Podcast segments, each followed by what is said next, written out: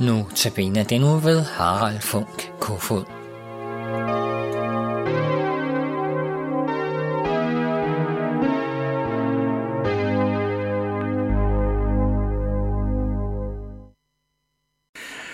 Og så skal vi bede sammen.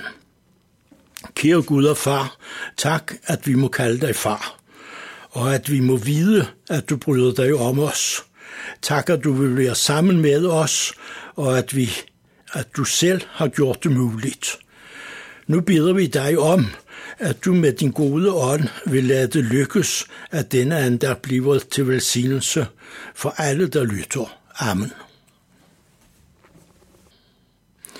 Gud vil være sammen med os. Det er derfor, han har skabt os i sit billede, som vi læser på Bibelens første blade. I øh, 1. Timotius øh, kapitel 2, vers 4-6, læser vi, at Gud vil, at alle mennesker skal frelses og komme til erkendelse af sandheden.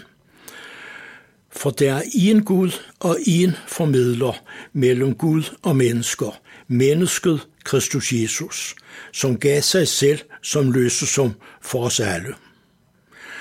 Og Johannes 3:16, den lille bibel, som de fleste kender, læser vi, at Gud elskede verden, og det er ikke blot nogle få, men det er alle. Og han elskede os så højt, at han gav sin enborne søn, for at den hver, som tror på ham, ikke skal fortabes, men have evigt liv. I Johannes øh, evangelie kapitel 17, vers 24 læser vi i det, vi kalder Jesu ypperste præstelige bøn, at Jesus beder, Fader, jeg vil, at hvor jeg er, skal også det, som du har givet mig, være hos mig for at de skal se min herlighed, som du har givet mig.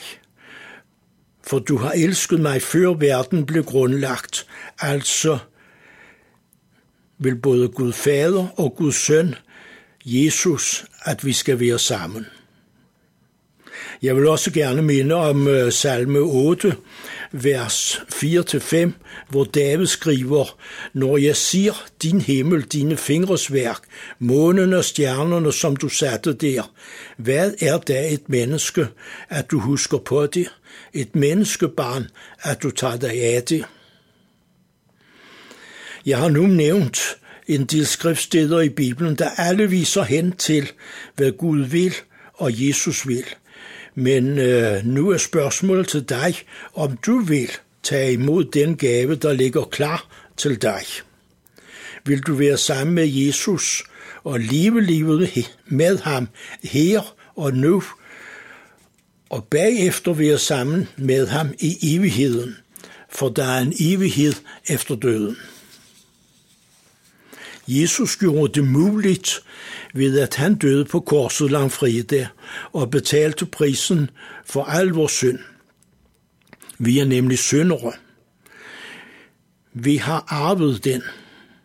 I Romerbrevet kapitel 3, vers 23-24 læser vi, at alle har syndet og mistet herligheden fra Gud. Og i Romerbrevet kapitel 5, vers 12, synden kom ind i verden ved et menneske, og ved synden døden. Og sådan kom døden til alle mennesker, fordi alle syndede.